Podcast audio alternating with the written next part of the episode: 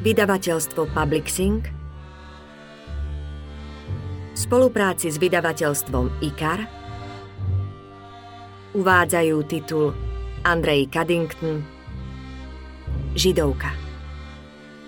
Audioknihu číta Jana Lieskovská. Na pamiatku našim milovaným in memoriam. Kapitola 1. Sviatok sviatkov Porúbka pri Sobranciach, Československo, jeseň 1961. Zbožňujem piatky. Od malička som ich milovala a želala si, aby sa nikdy neskončili. Každú sobotu som sa tešila na ďalší piatok, ktorý bude o týždeň. Piatok je môj deň. Piatok je náš deň. Vždy bol. Najskôr som celkom nerozumela jeho významu, ale bola som detsky úprimne nadšená, pretože sme boli celá rodina spolu. Vždy. Bez výnimky. Naozaj. V zdraví, chorobe, šťastí, nešťastí, v dobrom i zlom. Piatky boli a sú silnejšie ako my. Vždy prvoradé a nadradené. Nedotknutelné od prstov cudzincov a hluché k hlasom zvonka. Také naše. Moja mama od rána vypekala, aby sme večer mali plný stôl a mohli už len oddychovať. Pozorovať západ slnka. Cítili sme spolupatričnosť, ako je zvykom v každej rodine. Teda v tých našich rodinách. Keď sme boli so sestrami malé, otec sa s nami maznal. Hrali sme človeče, čítal nám knihy, alebo rozprával o histórii nášho malého, starého národa. Mama sa blahosklone prizerala spoza sporáka. Kuchyňa bola jej kráľovstvom. Vždy vyupratovaná, koreničky poukladané vedľa bochníka čerstvého chleba, ktorý bol prikrytý malým vyšívaným obrúskom. Aj mama bola vtedy akási iná. Pokoj z duše jej dávno zobrali, ale zdala sa nám trochu menej napätá a viac sa usmievala. V rámci jej možností. Bola veľmi pekná tak, Trpiteľsky spanilo. Nikdy sa nesmiala. Bála sa tešiť. Stále bola v strehu, v nemom napätí. Šábes je delikátny dar od Boha, hovorievala tajomne. Veľmi dobre vedela, že ju počúvame so zadržaným dychom a čakáme na pokračovanie rozprávania plného tajomstiev. Uctievame si ho a on si uctieva nás. Zdramatizovala, ako by hovorila za siedmimi horami a za siedmimi dolami, kde sa piesok lial. Nie Židia zachovali Šábes, ale Šábes zachoval Židov, dodal otec. Držíme sa ho, opierame sa oň, nech sme kdekoľvek. Roztrúsený po svete, utopený v trápení, alebo ďakujeme za šťastie. Vlastné, ale aj iných. Zamyslel sa otec akoby nič. Bolo na ňom vidno, že na niekoho myslí. Málo vravný typ. Veľa nenahovoril, nevysvetľoval svoje pohnútky, myšlienky a pocity. Ani mame a už vôbec nie nám. Znamenali sme pre neho všetko. Teraz to viem. Napriek tomu si vždy našiel čas a miesto aj pre iných. Pomáhal, poradil. Požičal nezištne len tak. Učil nás pokore nie rečami, ale tým, ako žil. Deň, ktorý zasvecujeme Bohu. Sviatok sviatkov. Bola som malá, neposedná a vraj ufrflaná. Taký vetroplach. V podstate mi bolo úplne jedno, čo ich veľa významné reči znamenajú. Hlavne, že ma mali radi. Svet bol vtedy iný. Možno menej uponáhľaný a trochu jednoduchší.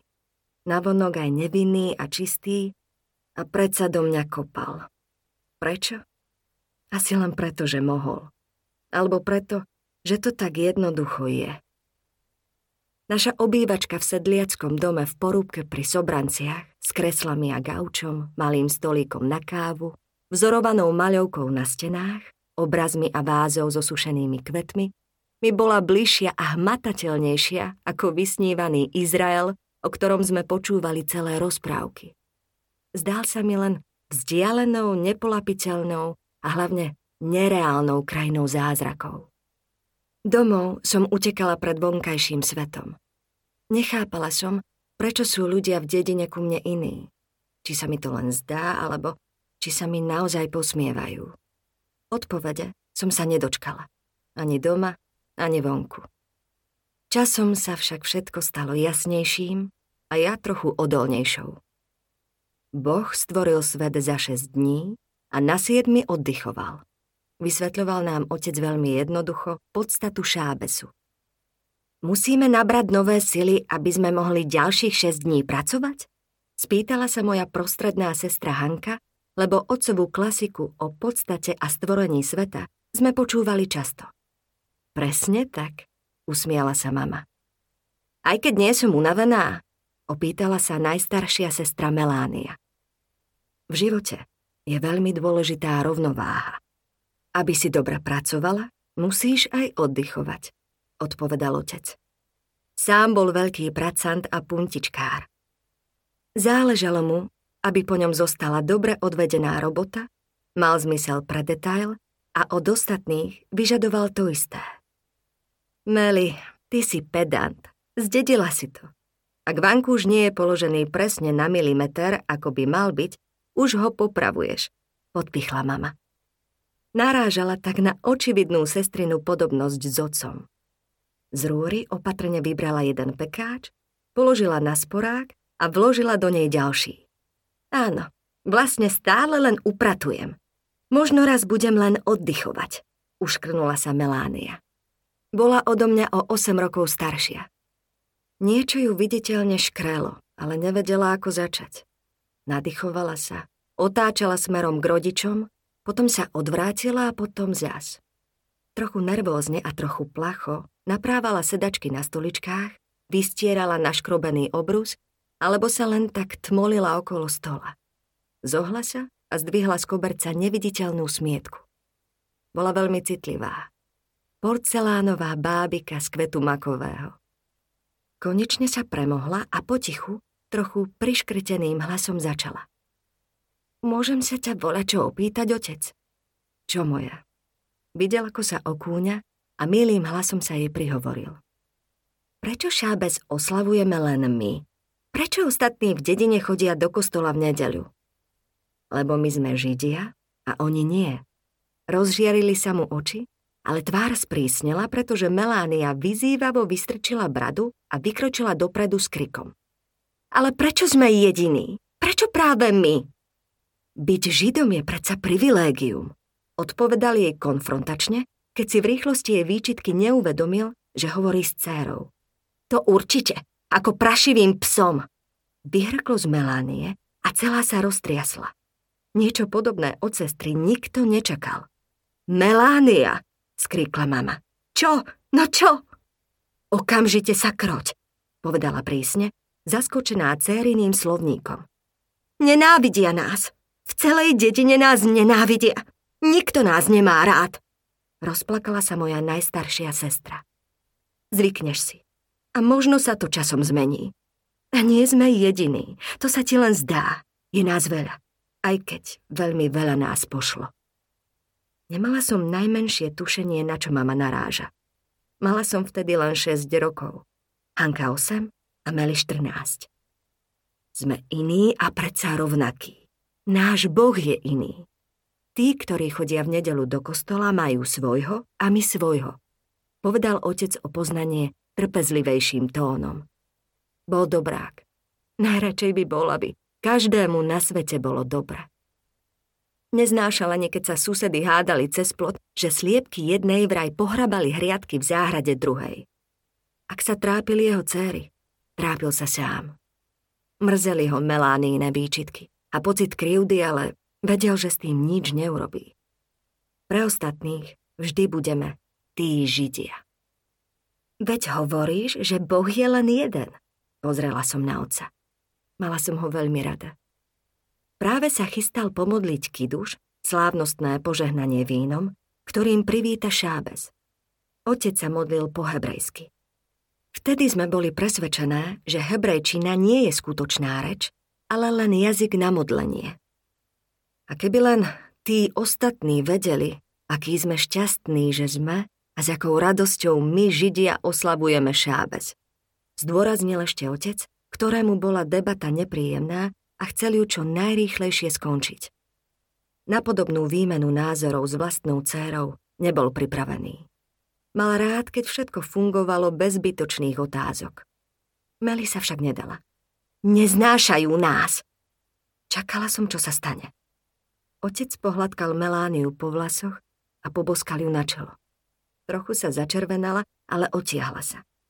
Všetci sú prví po Bohu a my sme až... Nie sú Melanka. Oni si to len myslia. Už dosť. Prišla ocovi na pomoc mama. Príde čas, keď raz všetkému porozumiete. Hm, typická mama. Klasickými vetami, že sme ešte malé, že raz pochopíme, ukončila výčitky a vysvetľovačky. Nebolo to poprvýkrát. Mala pravdu. Raz všetko pochopíme. Ale kedy? Opýtala sa ešte Melánia. Zápalky v maminých rukách, ktoré znamenali, že ide zapáliť sviečku, boli jasným signálom, že na túto otázku už odpoveď nepríde. Ani od mamy, ani od otca. Počas šábesu oslobodzujeme svoje mysle od každodenných starostí, práce, veriteľov, dlhov, problémov, tak ako našich predkov oslobodili od otroctva v starobilom Egypte. Sme slobodní. Sme Židia. Sme národ mnohých národností. Sme občania krajiny bez hraníc. Sme zrnko v poli, ale hlboko zakorenené. Šábes patrí nám. Boli sme jediná židovská rodina v celej malej kresťanskej dedine. Naši túžobne chceli syna, aby zachoval rod, meno a tradíciu. Hlavne však, aby mal kto za nich po ich smrti odriekať posmrtnú modlitbu Kadiš. To im žiadna dcéra neumožní. Na Kadiš majú právo iba synovia. Marfiho zákony fungujú bez ohľadu na čas, v ktorom žijeme a Boha, ku ktorému sa modlíme. Vtedy sme to volali jednoduchšie. Zákon schválnosti. Moji rodičia mali tri céry. Najstaršiu krásavicu Melániu, strednú Hanku a mňa, Sofiu. Takú malú rebelku. Mám tmavú pokožku a som trochu impulzívna. Zvykli hovoriť, že s mojím temperamentom ma cigáni stratili z voza, keď prechádzali polnou cestou v porubke.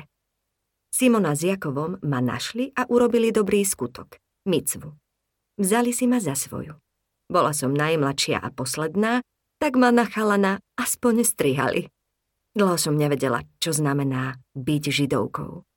Či ňou byť chcem, či sa s tým človek narodí, či to na mne všetci vidia, alebo ako to vlastne je. Prečo sme v okolí jediní? A prečo je pre nás dôležitejšie byť rodinou židovskou, ako byť rodinou vinohradníckou alebo klampiarskou?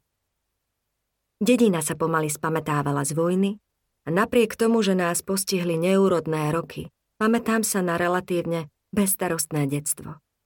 Maličké sedliacké domy s prednými kvetinovými záhradkami, a zadnými zeleninovými alebo zemiakovými záhumniami, ktoré od seba oddelovali aleje ovocných stromov a kde si boli všetci rovní. Okrem nás. Mali sme síce rovnaký gazdovský dvor s husami, kačicami, kravami, kozou, studňou a latrínou, ale môj otec sa volal Jakov a nie Jano, Ďuro alebo Mišo. Bol žid. Bol bohatý, mal vinice, za dedinou role, vo dvore veľkú dielňu a my sme boli Jakovove dievky. Céry toho Jakova, boháča, smradľavého žida, úžerníka. So židovskou hviezdou som sa narodila. Nemusela som ju mať prišitú na kabáte, ani nalepenú na čele. Všetci to aj tak vedeli. Nenávidela som, keď si decká na ulici mysleli, že sa nepozerám a šuškali si za mojim chrbtom. Odvážnejší na mňa ukazovali prstom, vyplazovali mi jazyk a pokrikovali. Smradľavá židovka. Bola by som sa radšej podzem prepadla, alebo schovala do kľúčovej dierky. Tak veľmi som sa hambila a tak veľmi to bolelo. Boli sme netypická rodina. Jediná v dedine s horným a dolným koncom. Jediná s motorkou. Jakou ju mal už pred vojnou. A jediná, ktorá sa pred krížom uprostred dediny neprežehnávala. Teda až na jeden raz. Naša Melánia. Chcela sa začleniť, asimilovať a byť nenápadne nápadnou. Jednou z ostatných, normálnych, ako ich volala. Išla s kamarátkami zo školy a pred krížom sa tajne prežehnala. Staré baby, ktoré celé dni vysedávali na lavičke, sa na nej smiali, ostatným dievčatám zostalo trápne. Uškraňali sa na sestru, nevedeli čo povedať, ako sa tváriť. Ani ona. Nemyslela to zlé, len jej to nevyšlo. Klebeta sa domov doniesla rýchlejšie, než stihla prísť Melánia. Chúďa, ešte bola len medzi dverami a mama na ňu vyskočila. To nesmieš! Čo ako? Zahrala trochu formu. Herečka z nej nebude. Tvár jej hrala emóciami a hamba sa striedala s čudným pocitom hrdosti. Zakázané ovocie najviac chutí. Je jedno, či je trochu nahnité, nestihlo dozrieť, je červivé alebo ukradnuté zo stromu susedom. Veľmi dobre vieš, o čom hovorím, pokračovala mama jedným dychom. Ale ja som žiadne ale. Všetky moje kamarátky, všetci chalani, všetci v dedine sa prežehnávajú. To ma vôbec nezaujíma. Len nezačni svoje staré litánie o pochopení, o tom, ako raz príde čas a podobne. Melánia sa nadýchla, že ešte niečo na svoju obranu povie, ale mama jej skočila do reči. Nie sme všetci. Už to nikdy, rozumieš ma, nikdy neurob. Celá očervenela, triasol sa jej hlas aj ruky. Mama, prečo nechodíme v nedeľu do kostola na omšu? Prečo sa nemodlíme očenáš? Prečo? Sme Židia. Nebudem ti to do nekonečna opakovať. Oni majú svoj kríž a tvrdia, že si ho nesú so sebou celý život. Neberieme im ho, Melanka. Musíš im ho nechať. Aj to ich prežehnávanie. Už to nikdy neurob. Povedala hlasom, ktorému sa nikto neodvážil oponovať. Sestra konečne zatvorila dvere. Prešla okolo mamy, ktorá ju chytila za ruku a pokračovala. My máme zase svoje. Sme v menšine. A nejako je to tak zariadené na svete, že sa musíme brániť. Ale nesmieme sa poddať. Si krásna dievča. Chcem, aby si bola na seba, na svoju rodinu a na všetko, čím a kým sme hrdá. No veď práve o to ide. Nemáš sa za čo hambiť. Trafila klinček po hlavičke mama. Melánia sa rozplakala. Trochu od zlosti, trochu od hamby a trochu od bolesti. Zľakla sa a poslúchla. Odvtedy vždy, keď sme prechádzali okolo kríža, zarila oči do zeme a za toho Boha sa nepozrela naľavo alebo napravo, ani pred seba a za seba. Často vravela, že by sa bola radšej pod zem prepadla. Naši ju už nechali. A jej zvesenú hlavu. Vedeli, že raz cez dedinu prejde s odhalenou zlatou Dávidovou hviezdou na tenučkej retiaske, ktorú si teraz skrývala a bude sa vzpriamene pozerať ľuďom a krížu do očí. Po výstupe u nás doma som sa kríža bála, ako čerta. Alebo ako sa čert bojí kríža. Neviem, ale veľmi. Otec vlastnil za dedinou obrovskú vinicu, ktorá hneď po nás bola najdôležitejšou súčasťou jeho života. Svojim dobrým vínom bol preslávený po celom okolí. Vinica určovala náš osud. Rok sa delil na strihanie vinohradu v mrazivom februári, výsadbu mladého viniča na jar, nekonečné okopávanie z hora nadol a z dola nahor, olamovanie zálistkov a viazanie tak do júna, dozeranie na hrozno počas leta a čas bujarí, zber. Najprv stolové, potom muštové a nakoniec cinober. Celý dom, celé humno voňalo hroznom, burčiakom, vínom, ktoré pekne kvasilo v sudoch, sírilo sa a stáčalo sa do vyleštených fliaž. Jakovovo víno malo veľmi dobrú povesť. Na koštovky chodilo celé blízke aj ďaleké okolie. Predávalo sa samo. Otec bol naň taký pyšný. A náš osud? Kvôli vinici sme neodišli do Ameriky. Ani do Izraela. Mama sa ho márne snažila presvedčiť, že by sme mali nasledovať ostatné židovské rodiny a odísť za lepším životom. Odchádzali skoro všetci. V komunistickom Československu nás nečakala ľahká doba. Miliónkrát ho prosila a v hádankách alebo nezrozumiteľnej reči sa odvolávala na Shoa. Stále opakovala, že by sme si zaslúžili trochu lepší život. Že už má zlého dosť a znárodňovanie a normalizácia nás o všetko pripravia. Že komunisti sú rovnako zlí, ako boli nacisti. Možno ešte horší. Vďačíme im vraj len za to, že nás oslobodili húfne naverbovaní, mladí, červenolíci ruskí tankisti, pretože sa báli despotického Stalina. Že toto a hento. Tak veľmi chcela odísť. Možno utekala len sama pred sebou. Pred svojou minulosťou. Som po nej. Poznám ten pocit. Keď ma niečo trápi, tiež sa dám do lietadla, prenasledovaná či už bolesťou v srdci alebo na duši, to je jedno. A idem preč. Mám problém, neviem kam z konopí, nepomáhajú dobre mienené rady, tak utekám od svojho tieňa a obrazu v zrkadle. Vždy s nádejou, že sa mi podarí nechať starosť za sebou, alebo sa jej na dobro striasť. A vždy len preto, aby som sa vrátila a zistila, že sú isté veci, ktoré čas vylieči a sú zasa iné, ktoré budú kvasiť pod povrchom, až kým ich nevyriešim sama. Utiecť pred nimi sa však nedá. Mama nás napriek otcovmu neoblomnému postoju zobrala do Prahy, kde vybavovala jej vytúžené a vysnívané americké víza. Mohli sme odísť. Mamina sesternica Margaret, ktorá žila v Brooklyne, nám v jednom z balíkov, ktorý bol plný krásnych šiad rifiel, poslala pozvanie. Vysťahovanie bolo na dosah. Stačilo sa zobrať a ísť. Aj peniaze sme mali. Sme kočovníci. A ak neutekáme pred zlobou, utekáme za lepším. Čímkoľvek. Životom, podmienkami, budúcnosťou, domovinou, to je jedno. Migrujeme takto po svete už stáročia. Sme všade. Otec sa však nedal nahovoriť. Pre jeho milovanú vinicu vyhrala porúbka. A tak sme zostali na našom gazdovskom dvore.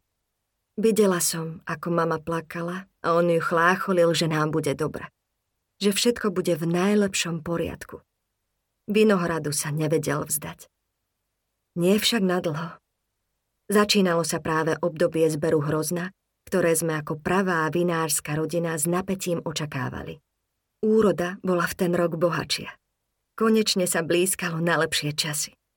Doma bolo všetko pripravené, chalani z dediny si išli k Jakovovi privyrobiť a on behal ako s nasoleným zadkom. Nevedel sa dočkať. Krásne naliaté hrozno začínalo oťažievať. Idyla vo Vinohrade predznamenávala začiatok burčiakovej sezóny. Otec zvyčajne hovoril, že s vínom je to ako s kolotočom. Točíš sa po celý rok. Bola skorá jeseň, rok 1961. Pamätám si to veľmi presne, pretože som začala chodiť do školy. Bola som veľká prváčka. Vzrušujúce dni sa zmenili na ťaživo čierne, doslova šmahom ruky. Prišli komunisti a otcovú vinicu zhabali. Zoštátnili. Dostali Jakova a preťali mu tepnu. Jeho kolotoč sa zrazu zastavil. Zostal zatrpknutý a vyčítal si, že neposlúchol mamu s tou Amerikou. Teraz, plakal on. Simona moja, aj vaj taký cúrest, také trápenie. Vidíš, aký si tvrdohlavý? Mal si ma počúvnuť. Čo len s nami teraz bude? O rodinu sa postarám. Dom nám nezoberú a v rukách mám remeslo. Všetko bude dobré. Bobe Mišech, zahriakla ho mama výdyš s povzdychom, že si zasa vymýšľa rozprávky. Prepáč, ale nechaj ma na pokoji. Nič nebude dobré. Stratili sme vinicu a ti hovorím, že to je ešte len začiatok. Viem to. Myslíš, že mňa to netrápi? Trápenie nám teraz nepomôže. Stlmila hlas mama a niečo vzrušene šepkala. Otec ju upokojoval, ale ona sa tvrdohlavo nedala. Keď odišla spať, ešte dlho sedel v kuchyni. Pozeral tu pred seba, popíjal to svoje víno a hľadal v ňom pravdu. Asi. Naši doma často používali jídyšské výrazy. Predovšetkým, keď chceli, aby sme im nerozumeli. Čo to sme však pochytili? A vtedy sme vedeli, že sa stalo niečo zlé. Neviem, či otec vo víne našiel pravdu. ale mama doma dupla nohou a nakoniec sme sa predsa len balili. Moja triedna učiteľka v prvej triede, súdružka Tuleková, si ma veľmi neužila. V januári sme porúbský gazdovský dom vymenili za dvojizbový byt s kuchynkou, špajskou a najväčším zázrakom na svete s plachovacím záchodom na ulici Československej armády v meste. Žiadna Amerika, žiadny Izrael. Košice. Hnali sme sa za lepšou budúcnosťou, stabilnejšou prítomnosťou a spolu s mamou utekali pred jej minulosťou. A ešte niečo. Boli sme bohatí, ale aj tvrdohlaví, teda otec bol. Peniaze si schovával doma do ponožky. Bol jedným z tých, ktorí sa za živý svet nedali nahovoriť, aby peniaze uložili do banky a tak sme o ne prišli. Vraj o veľa, ale nie o všetko. Celé bohatstvo, ktoré zrazu nemalo žiadnu hodnotu. Peniaze sa stali bezcenými papiermi. Včera geld, dnes bubkes. Z noci do rána nám z majetku nezostalo nič. Mama netúžila po bohatstve. Chcela byť medzi svojimi. Bez vinice, peňazí, bez modlitebne. Sme boli v porúbke stratení. Ona najviac. Domov, kde obaja moje rodičia vyrástli, prestal mať zmysel. Rodinné klany Naftulovičovcov, Mendelovičovcov, Herškovičovcov, Chajmovičovcov, Jakubovičovcov, Zelmanovičovcov, Ickovičovcov, Svarcovcov, Kleinmanovcov, Feldmanovcov, Ackermanovcov, Rotmanovcov, Wisnerovcov a Weinbergerovcov boli nenávratne preč. Vinica tiež. Porobskú malú modlitebňu si niekto privlastnil a prerobil na rodinný dom. Kto sa po vojne vrátil živý, zamkol si dedinu na východe Slovenska do 13. komnaty spomienok. Všetci odišli. Bol rad na nás. Jakov Maniševič začal baliť nábytok, svoje céry a Simonu. V celom okolí zostal jeden jediný žid. Starý mládenec Avrumele Gubner zo susednej dediny Koromľa. Samotár. Nikdy sa neoženil, lebo v okolí nebolo jedinej židovky, neveriacu nechcel, na inú vieru neprestúpil. V Porúbke je centrom dediny Kríž, v New Yorku Times Square, v Košiciach hlavná ulica, v Ríme Piazza Venecia a v Koromli je poznávacím znamením Avrumele. Teda ten Žid. Ľudia bývali vedľa Žida, dole pod Židom, hore nad Židom, naproti Židovi. Keď som ho počas nasledujúcich rokov prišla navštíviť, stále to bola tá istá pesnička. Avrumele zostal v Koromli do konca svojho života. Dlho som si nevedela zvyknúť na neznámy hluk električky číslo 6, ktorá prechádzala popri bloku, v ktorom bol náš nový byt.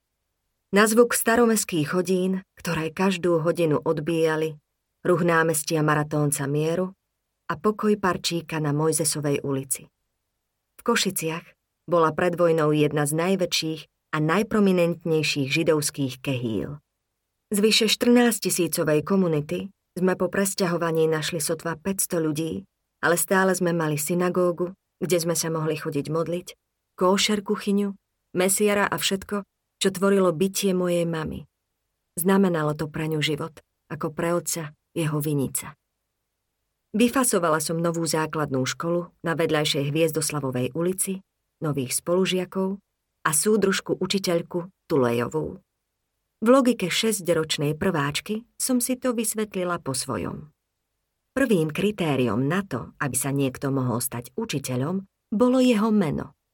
Muselo sa začínať na Tule a daj ako sa končiť, ako Tuleková v Porubke, Tulejová v Košiciach. S priezviskom Maniševičová nemám šancu. Zo Šábesu ktorý je sám o sebe veľkou vecou, mama v Košiciach urobila hotové hody. Doma sme vždy mali plný stôl, špajsku, chladničku aj balkón. Trikrát do týždňa chodila na trh, v rade na mandarínky sme museli povinne stáť každá, len aby sme mali. Nič nemohlo výjsť na zmar. To by bolo počúvania. Keby som len ja v lágri mala čo jesť. Pri každej príležitosti narážala na koncentračný tábor, ktorý, ako sama hovorievala, prežila zázrakom. Odvtedy trpela neodbitnou predstavou, strachom, že opäť bude hľadovať. Jedlom bola posadnutá. Už z poloprázdnej chladničky bola nervózna, nakupovala, nosila, varila. Syndrom ako dedičstvo minulosti. V piatok večer dom premenila na židovské kráľovstvo. Vypekala a vyvárala od skorého rána. Vykrúcala som nosom nad jej obyčajnými orechovými, makovými a čokoládovými závinmi, lebo neboli také dobré ako krémeše, špice, punčáky a dobožky z cukrárne. Dnes by som ich nevymenila za najlahodnejší dezert. Jej tradičný židovský koláč, zapletaný ako vianočka, chala, rozvoniaval na celý horný koniec porubky alebo od začiatku ulice Československej armády až po koniec.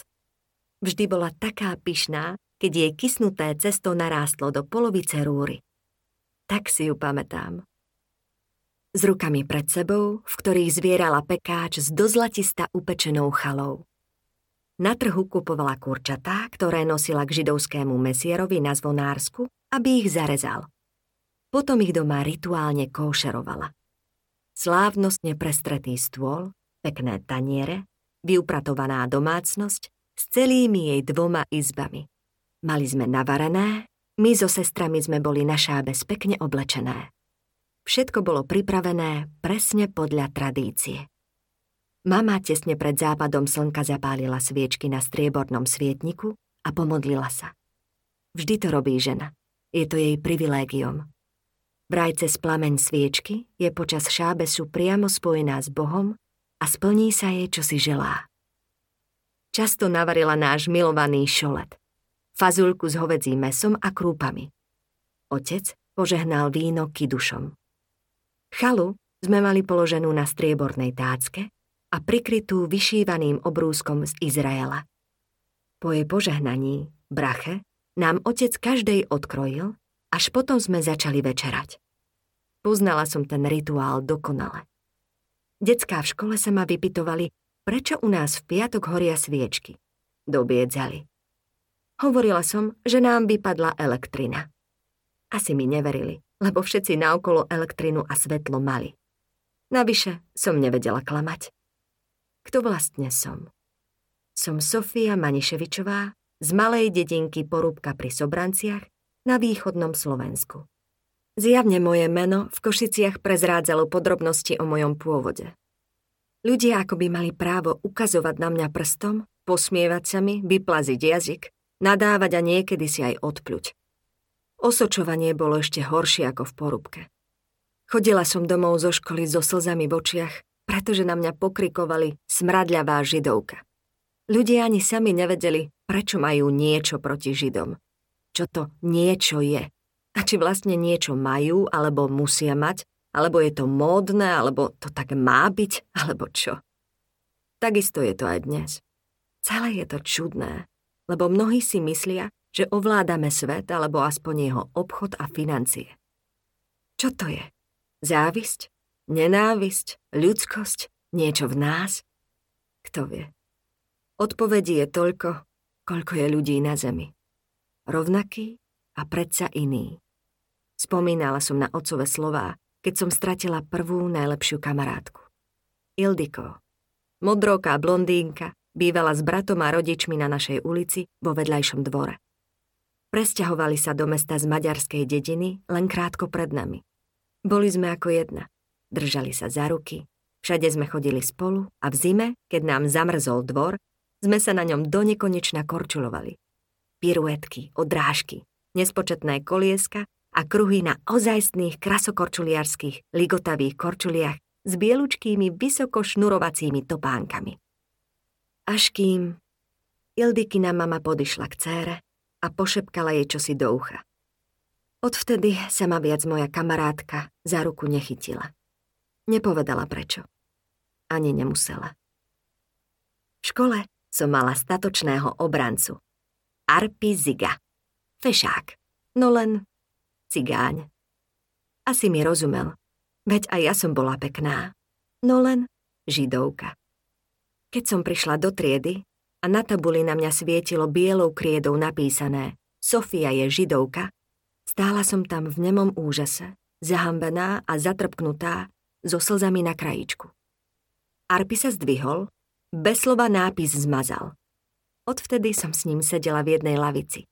Prisadla som si tiež, bez slova. Mali sme také tiché, tajné, ale veľmi vrúcne porozumenie jeden voči druhému. Kto vie, možno mali naši pravdu. Na tom voze, na polnej ceste v Porubke, boli zigovci, čo ma stratili. Presťahovali sa na Leninovu, dnes hlavnú ulicu do Košíc a Arpi si v škole našiel svoju stratenú sestru. Pričasto som si však nerobila starosti a bola som šťastná. Veď som mala 6 či 7 rokov. Ako u každého decka, tragédie a drámy jedného dňa boli na ďalší deň zabudnuté. Boli však chvíle, keď som sa hnevala na celý svet a trápilo ma, že sa mi posmievajú. Tento pocit neprechádzal, práve naopak, silnil. Mama ma tíšila, že raz bude dobrá. Zmierim sa. Vraj, ak si myslím, že mi kto si ublížil, ešte o bolesti nič neviem a raz príde čas, keď mi všetko porozpráva.